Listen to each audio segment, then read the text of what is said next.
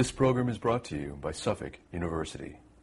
Please visit us on the web at www.suffolk.edu.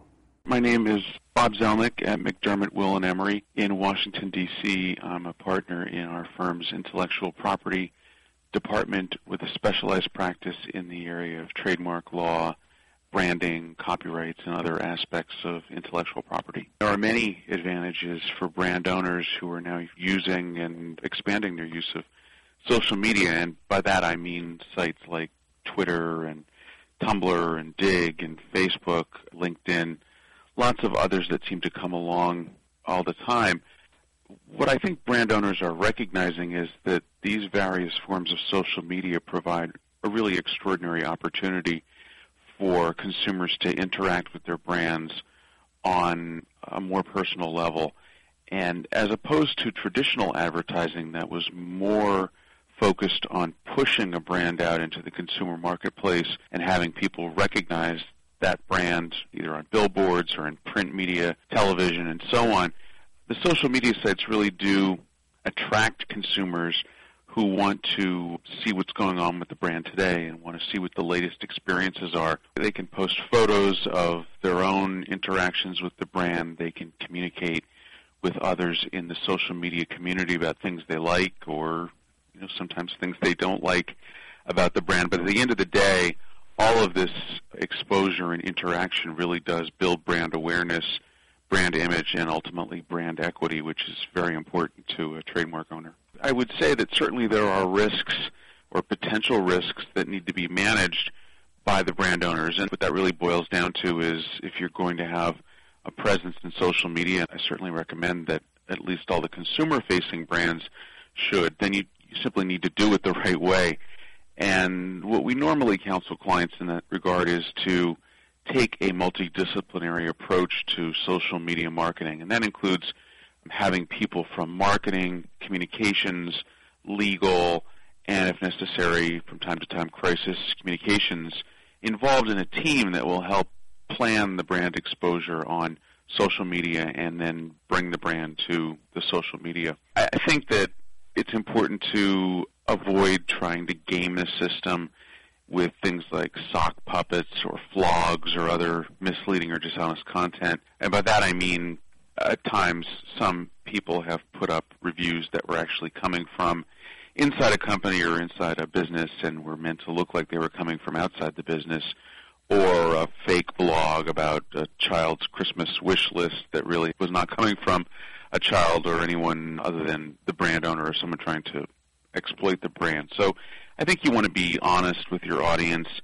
You want to avoid objectionable and abusive content find ways to handle that, and ultimately manage the expectations for customer service and public commentary on breaking news. Sometimes with a significant role in social media, people expect an immediate announcement about an issue or piece of news or an immediate response to a customer service issue, and sometimes that's just not practical. We see that issue with companies where they either have a brand or even in some cases their own name that's been taken as a Twitter dot com forward slash extension, or also with celebrities or famous people. I think there was a pretty well known case some time back about Tony La Russa, the manager of the St. Louis Cardinals, who was complaining that someone was impersonating him. The other day I saw something about a Justin Bieber site that was actually by a person named Justin Bieber who was living a pretty ordinary life in a pretty regular city and wasn't pretending to be the famous Justin Bieber. So what we do about those depends on whether the person who's squatting has actually intended to impersonate another or if they're simply using what is actually their name in a way that isn't causing confusion. At the end of the day, most of the social media sites, if not all of them, have a squatter policy which typically provides a mechanism to report misuse and an opportunity to respond. And after that, many of the misuses will drop off. If not, then we as lawyers look at whether there are other indications of whether the use is legitimate, such as is there a financial gain here? Are people actually being misled? Are there disclaimers saying that this is not the official website of so and so, or this is a fan account, or we are not affiliated with a famous name or a famous person?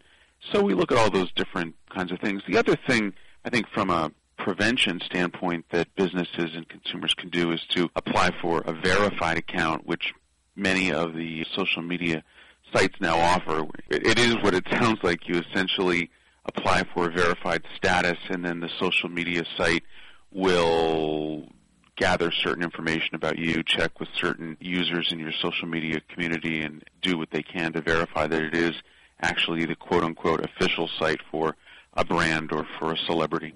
It's very important, as it always is with brand building, that a brand be well thought out and that it be planned for. I think you have to listen to your customers, figure out what they want, and then deliver that, as I said earlier, in an honest and respectful way to your audience.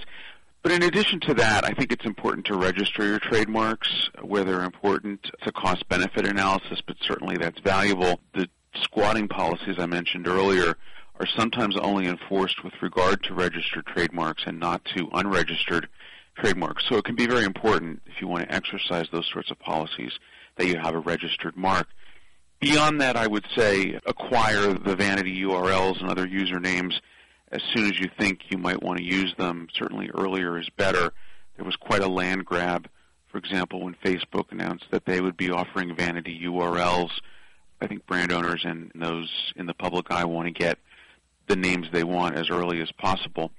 And then I think brand owners and others need to monitor the use on social media. They need to be aware of what people are saying about them, follow the blogs, take action against misuse, and try to take some control over the tone and content of what's being said on social media. At the end of the day, I think it can be a very useful and, and today really necessary tool to communicate about the brand and help a brand owner build a brand.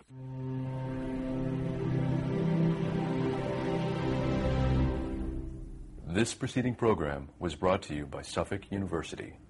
Please visit us on the web at www.suffolk.edu.